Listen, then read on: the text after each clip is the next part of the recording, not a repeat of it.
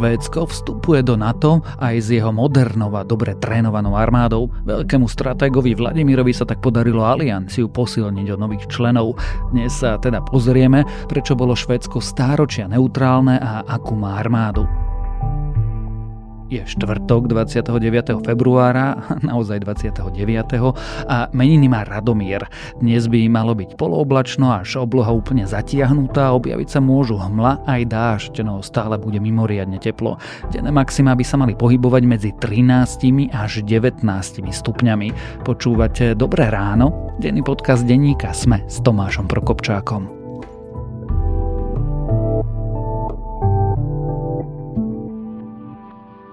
Teraz už krátky prehľad správ.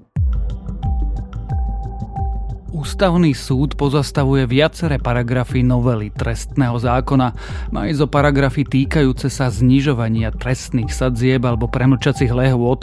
V platnosti však zostáva tá časť novely, ktorá ruší úrad špeciálnej prokuratúry. Súd však rozhodol len o pozastavení účinnosti od 15. marca. O samotnej protiústavnosti paragrafov bude ešte len rozhodovať. Duel Ivana Korčoka s Petrom Pellegrini možno vôbec nebude. Líder hlasu totiž odmieta jednu predvolebnú diskusiu za druhou a debatám sa vyhýba. Kandidát strán Hlas a Smer vlastne debatoval len raz v televízii Joj a aj to bez oponenta.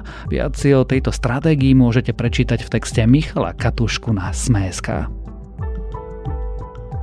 Do spoločnosti CMI, ktorá vlastní televízie Markíza a Českú Nova, prichádza Vladimír Mužík. Ten je však zároveň riaditeľom vydavateľstva Mafra Slovakia. Špekuluje sa preto o vlastníckom prepojení oboch médií. Mužík bude mať na starosti digitálnu transformáciu. Putin musí zaplatiť za to, čo urobil Rusku, Ukrajine i Alexejovi. V Európskom parlamente to povedala Navalného manželka Julia.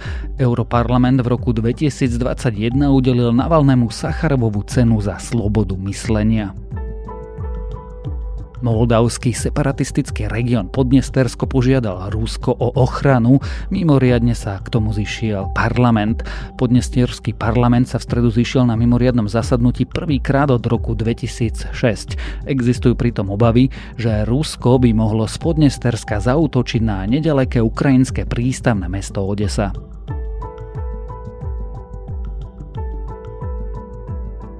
Ak vás tieto správy zaujali, viac nových nájdete na webe Sme.sk alebo v aplikácii Deníka Sme. Za prijatie Švédska do Severoatlantickej aliancie hlasovala drvivá väčšina maďarských poslancov. Vstup Švédska do NATO nakoniec chválilo aj Maďarsko a škandinávska krajina sa tak stane novým členom Severoatlantickej aliancie. Dohodli sme sa, že v oblastiach spoločného záujmu sa posunieme vpred. Podpísali sme dohodu o dodaní štyroch stíhačiek typu Gripen. Skvelá strategická hra sa Kremlu tak znovu vydarila a do aliancie sa pridala síce nie ohromná, no moderná a dobre vycvičená armáda dosiaľ neutrálnej krajiny. Aká švedská armáda je a prečo je to pre NATO dobrá správa, to sa už budem pýtať a redaktora zahraničného spravodajstva sme Daniela Hoďku. On NATO and EU security and defense, we will explore what more we can achieve together, including strengthening the Euro-Atlantic industrial and technological base. Dano, prečo bolo Švedsko tak dlho neutrálne? Švedsko bolo dlho neutrálne z historických dôvodov. Švedsko bolo po stáročia vlastne lokálnou mocnosťou v 17. storočí skoro až európskou veľmocou. Viedlo sériu vojen s rôznymi konkurenčnými mocnosťami Stačí sa pozrieť na mapu Baltského mora a na štáty, ktoré na jeho pobrežiach existovali a existujú. No a toto trvalo vlastne až do začiatku 19. storočia, keď um, Švédi dostali pomerne nepríjemný výprask od Rusov a prišli zhruba o tretinu územia, ktorej súčasťou tej tretiny iróniou osudu bolo Fínsko, dnešné Fínsko, ktoré sa tiež prednedávno stalo súčasťou Severoatlantickej aliancie. Následne tam došlo v hrubých kontúrach k prevratu, k zvrhnutiu kráľa a k radikálnej zmene švédskej zahraničnej politiky a zhruba od um, začiatku 19. storočia, to sú roky 1890 až 12, sa začala éra neutrality Švédska v zmysle, že Švédsko sa intenzívne alebo aktívne nezapájalo do vojnových konfliktov, hoci boli obdobia osobitne počas studenej vojny, alebo aj neskôr, keď švedské ozbrojené sily sa zúčastňovali napríklad na rôznych mierových misiách, ale nebojovali aktívne na žiadnej strane a jednoducho Švédsko mal takú politiku, že, že nezačlenenia, nezaradenia sa non-alignment, čiže to, čo mu zhruba hovoríme neutralita. Švedsko medzičasom zbrojilo, potom chvíľu nezbrojilo, k tomu sa dostaneme. Ale keď e, sa vydávame do tejto histórie, aký je potom vzťah Švédov k Rusku so všetkými týmito nánosmi, ktoré opisuješ? Veľmi obozretný z pochopiteľných dôvodov, jednoducho dejiny sa v roku 1990 nezastavili, hoci si to nemálo ľudí myslelo. To znamená, že tie motivácie a tie konštanty, ktoré predurčujú strategické záujmy krajín, ako napríklad ich polohy na mape, sa jednoducho nezmenili. To znamená, že Švédsko malo a má stále dôvod ako byť obozretné voči Rusku ako ďalšej, v dnešnej dobe už upadajúcej, ale predsa len mocnosti, ktorá má záujem o vplyve nad Baltským morom. Začiat Sovietskeho zväzu malo Rusko v podobe teritórií dnešných pobalských štátov vlastne perfektný prístup k Baltskému moru, čo je prirodzená prekážka, to znamená, že tam vlastne ďalej sa už odpínať nemohlo a nepotreboval tam riešiť bránenie nejakého šíreho rovinatého územia.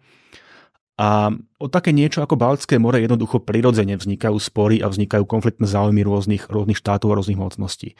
A tých vojen medzi Švédskom a Ruskom historicky bolo viacero. To znamená, že Švédsko si udržiavalo taký akože obozretný prístup k Rusku, myslím si, No a ten vlastne pretrval až do chvíle, kým Rusko nenapadlo Ukrajinu, čo bola парадигматическая змена, которая дотlačila во финале шведов аж до вступу до НАТО. У нас нет ничего, что нас могло бы беспокоить с точки зрения членства Финляндии или Швеции в НАТО. Vnímajú dnes Švedi Rusko ako priame ohrozenie, ako priamu hrozbu? Ja si myslím, že áno, z toho jednoduchého dôvodu, že keby to tak nebolo, tak sa do tej aliancie jednoducho neponáhľajú. To ten vstup e, Fínska a Švédska bol prakticky expresný. Tam tie prekážky, ktoré tvoril postoj Turecka a Maďarska, sa podarilo prekonať, ako hovorí klasik, kde je vola, tam je cesta. Hungary and Sweden have strong links with more than 100 years of diplomatic relations. Being member together in NATO, we were able to reconstruct the full trust towards each other which does not mean that we agree on all issues. A Švédsko do tej aliancie vstúpilo na, aj keď to porovnáme s predchádzajúcimi rozšíreniami aliancie, vstúpilo veľmi rýchlo, čo ja čítam jednoznačne ako tak, že na to videli dobrý dôvod. Jednoducho rozpútanie dobyvačnej vojny v Európe je dobrý dôvod pripravovať sa na, na to, že čo sa môže stať. Čo to znamená pre NATO? keď sa toto všetko stálo a do aliancie vlastne veľmi rýchlo vstúpili dve škandinávské krajiny. Pre NATO je, je to v zásade prínosom, pretože na rozdiel od menších štátov, ktoré vstúpili do aliancie začiatkom milénia, vrátane Slovenskej republiky, ale napríklad aj pobaltských štátov, keď už sme pri tom Baltiku, Švédsko, ale ani Fínsko nebudú čistými konzumentmi benefitov. Slovenská republika a Pobaltie osobitne pri všetkej úcte nie sú lokálne mocnosti, nie sú to krajiny, ktoré by nejakou výraznou hrubou silou prispievali k odstrašujúcemu potenciálu aliancie.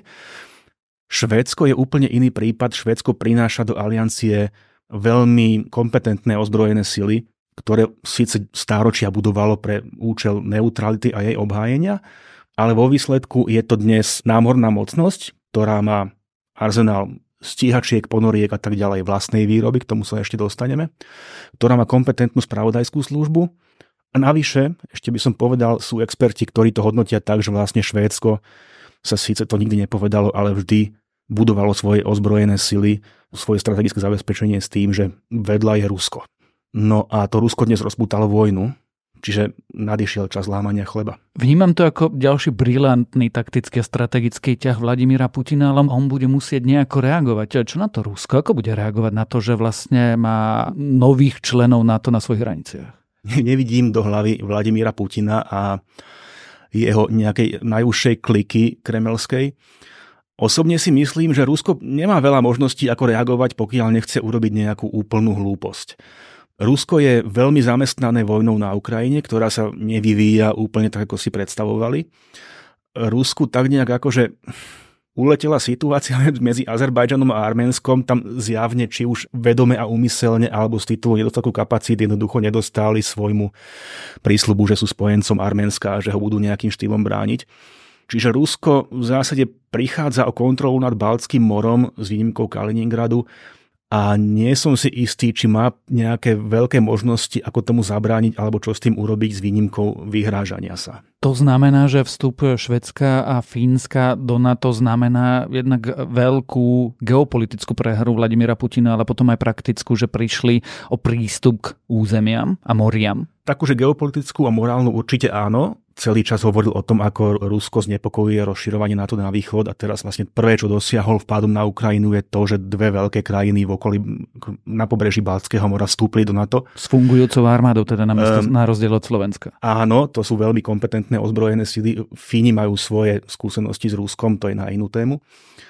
No a v zásade jediný celoročný prístup k vodám Baltského mora, ktoré si Rusko ponechalo, je enklava Kaliningrad. Ktorá je obklopená spojencami NATO. Ktorá je obklopená, áno, tam je Polsko, tam je Litva. A v tejto chvíli vlastne už celé Baltské more je obklopené členskými štátmi NATO. Výnimkou je Petrohrad, ktorý je, ale nie je nemrznúci. Ústie rieky Nevy zamrza. Globálne oteplovanie samozrejme aj toto pomaličky môže zmeniť, ale pokiaľ mi pamäť siaha, tak um, jediný celoročne nemrznúci alebo celoročne prístupný ruský bod k Balskému moru je v tejto chvíli Kaliningrad. Niekoľkokrát sme spomenuli kompetenciu švedskej armády. Aká je švedská armáda? A najmä teda v minulosti mala obdobie, keď sa významne redukovala. Áno, hovoríme o konci studenej vojny a o celkovom trende odzbrojovania po páde komunistického bloku. V každom prípade švédske ozbrojené sily, no, tam tá história je taká, že Švédsko vlastne bolo dlhé stáročia mocnosťou, lokálnou mocnosťou. A to bolo obdobie, keď globálne mocnosti neexistovali. Od toho 19. storočia teda udržiavalo si neutralitu, čo znamená, že sa nezapájalo do konfliktov, nie aktívne, ale samozrejme budovalo ozbrojené sily a hlavne sa industrializovalo. Švédsko je relatívne bohaté na nerastné suroviny, Švédsko má veľmi rozvinutý ťažký priemysel, a tým pádom aj v tom budovaní tých ozbrojených síl je do značnej miery sebestačné. Výsledkom tohto všetkého boli, že veľmi, veľmi výkonné, veľmi ako kompetentné ozbrojené sily, dokonca bolo obdobie počas studenej vojny, keď Švédsko míňalo zhruba 3% HDP na svoje vyzbrojovanie. Toto celé sa uzavrelo rokom 1989 alebo 90, a teda koncom studenej vojny, keď tak ako všade inde aj vo Švédsku došlo k výraznej, výraznému odzbrojovaniu a redukcii ozbrojených síl, tento trend sa už zvrátil, ďakujeme Vladimírovi Putinovi, a jednoducho Švédsko znova zbrojí a Švédsko, ak sa nemýlim, už tento rok dosahuje ten štandard z 2% HDP investícií do obrany, čo je dohoda v rámci NATO.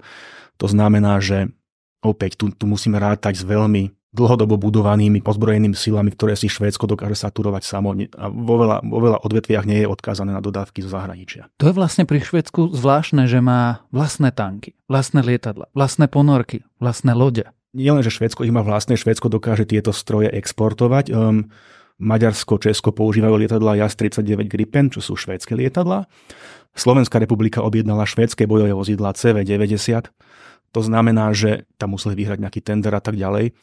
Čiže Švédsko používa vlastné diesel-elektrické ponorky, Švédsko používa korvety, minolovky vlastnej výroby, Švédsko používa Avaxy vlastnej výroby, staršia generácia je postavená na báze lietadla Saab 340, je tam nejaký nový AVAX, ktorý už používa lietadlo Embraer, čo nie je švédske lietadlo, ale ten radar a celá tá aparatúra, ktorá na tom je osadená, je švédskej výroby. To znamená, že na tej technologickej báze Veľkú časť potrieb svojich ozbrojených síl si Švédsko pokrýva samo a, a z toho sa teraz stal jeho príspevok do aliancie. Sú to dobré zbranie, pretože keď sa rozprávame o konkrétnych e, zbraniach, tak väčšinou sa rozprávame o amerických výrobcoch, amerických lietadlách, amerických alebo nemeckých tankoch. Aká je technika, aká je úroveň techniky?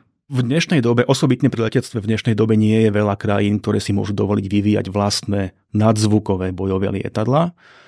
V Európe je to Francúzsko, Veľká Británia, Švédsko. A ak pamäť neklame, tam sme skončili, čo sa týka európskych krajín, respektíve sú tu ešte európske konzorcia, ktoré vyvíjajú napríklad Eurofighter, ale to sú konzorcia viacerých štátov. A Gripen, konkrétne Gripen, napríklad relatívne úspešný exportný artikel, staršie lietadla Vigen, Lansen boli dokonca stavané s myšlienkou, že by mohli niesť aj jadrové zbranie. Tie ďalšie švédske exportné artikle sú, oni sú jednoducho úspešné, pri najmenšom tu v Európe konkrétne aj bojové vozidlo CV90. To znamená, že, že to sú zbranie, ktoré akože majú exportný potenciál a výťazia v tendroch. Takže sú špičkové.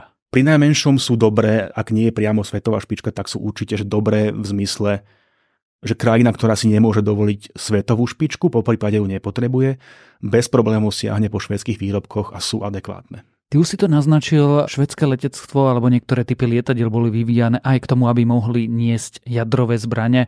Má Švedsko jadrovú zbraň, alebo teda skôr, prečo nemá Švedsko jadrovú zbraň? Momentálne Švedsko jadrovú zbraň nemá. Švedsko malo jadrový program v 50. a 60. rokoch, čiže v časoch, keď studená vojna bola veľmi napätá. A Švédsko sa pustilo do vývoja vlastnej jadrovej zbrane, s čím nie každý bol úplne stotožnený. V zásade aj ten, ten klub jadrových mocností, ktorý jestvuje, sa usiluje o to, aby sa, aby sa jadrové zbranie nejak nerozširovali. A ten jadrový program trval niekedy možno do konca 60. rokov. On čiastočne prebiehal samozrejme v tajnosti. Pokiaľ viem, Švédsko nikdy nedospelo k tomu, aby malo skompletizovanú jadrovú zbraň, hoci existovali projekty a existovali projekty bomb, ktoré by mohli lie- niesť buď jestvujúce švedské lietadla, alebo dokonca, ak sa nemýlim, ešte aj húfnice, že mohli existovať delostrelecké granáty s jadrovou hlavicou. Boli by to samozrejme jadrové zbranie taktického rozmeru, nie strategického. Toto sa skončilo niekedy v 70. alebo v 80. rokoch. Čiastočne aj pre rastúce obavy z jadrovej technológie ako takej, nielen, nielen vojenskej, ale aj civilnej. Mohlo by mať, keby teda Švedsko chcelo jadrovú zbrania relatívne rýchlo v prípade Japonska. Južnej Korei sa špekuluje, že by to vedeli vyvinúť možno až e, v horizonte mesiacov pár rokov. Opäť, ako hovorí klasik, kde je vôľa, tam je cesta. Švédsko je industrializovaná krajina, Švédsko má špičkové technológie, Švédsko má jadrovú energetiku, civilný jadrový program zhruba 30%, ak sa nemýlim, švédskej produkcie elektriny pochádza z jadrového programu, z jadrového materiálu. To znamená, že keby sa do toho veľmi zahryzlo, asi by toho bolo schopné. Otázne je potom, čo by na to povedali iné jadrové mocnosti a či by sa aj s prepačením za viac príčetné štáty, ktoré dnes majú jadrový arzenál, nesnažili docieliť to, aby sa ten jadrový arzenál nerozširoval, hoci jeho držiteľom by mala byť veľmi príčetná krajina ako Švédske kráľovstvo. Úplne na záver sa skúsme na to pozrieť z pohľadu nás, Slovenska. Je pre nás vstup Švédska a Fínska do NATO dobrou správou? Ja si myslím, že jednoznačne áno, pretože tak ako sme povedali, oba tieto štáty prinášajú do aliancie veľmi kompetentné ozbrojené sily, ktoré nebudú, že tie štáty nebudú konzumentom garancií, ale budú aj ich poskytovateľmi. To znamená, že aliancia sa posilnila príchodom týchto štátov. Sú to európske štáty, sú to štáty, ktoré jeden aj druhý majú veľmi také akože obozretné vzťahy voči Rusku, obozretný postoj Vstupom Fínska si Rusko predložilo hranicu z NATO o zhruba 1300 km, k čomu sa opäť patrí pogratulovať veľkému strategovi. A tým pádom európska časť NATO, ešte aj keby sa v Amerike, nedaj Bože, dostal do Bieleho domu nejaký... Donald Trump. Napríklad, týmto pádom získala veľmi, akože výraznú kapacitu, ktorou dokáže Rusko odstrašiť alebo odlákať od nejakých ďalších nezmyslov, čo je benefitom aj pre Slovensko, osobitne za to môžu byť vďačné tri pobaltské štáty. Mohol by, alebo v najbližšom období môže ešte niekto do NATO vstúpiť? Samozrejme existuje tu istý potenciál, rieši sa aj európska iná integrácia krajín Západného Balkánu a podobne. Momentálne asi v tejto veci panuje okus vyššia opatrnosť vzhľadom na to, čo začalo Rusko predvádzať vo východnej Európe.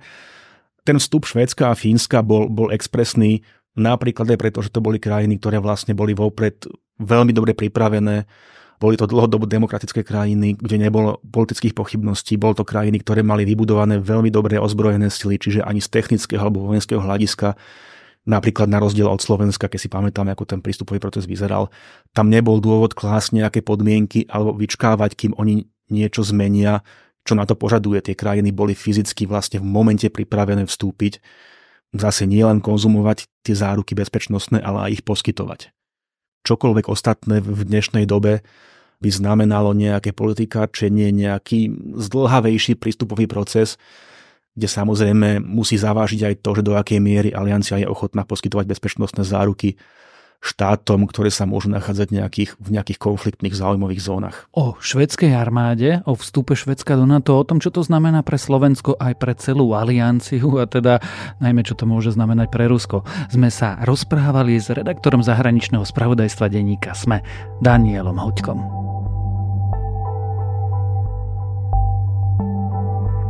Dnes máme 29. februára, teda tak trochu kalendárnu zvláštnosť. No a pri tejto príležitosti je mojim odporúčaním text o tom, ako Julius Caesar vytvoril najdlhší rok v dejinách. Nájdete ho na BBC Future.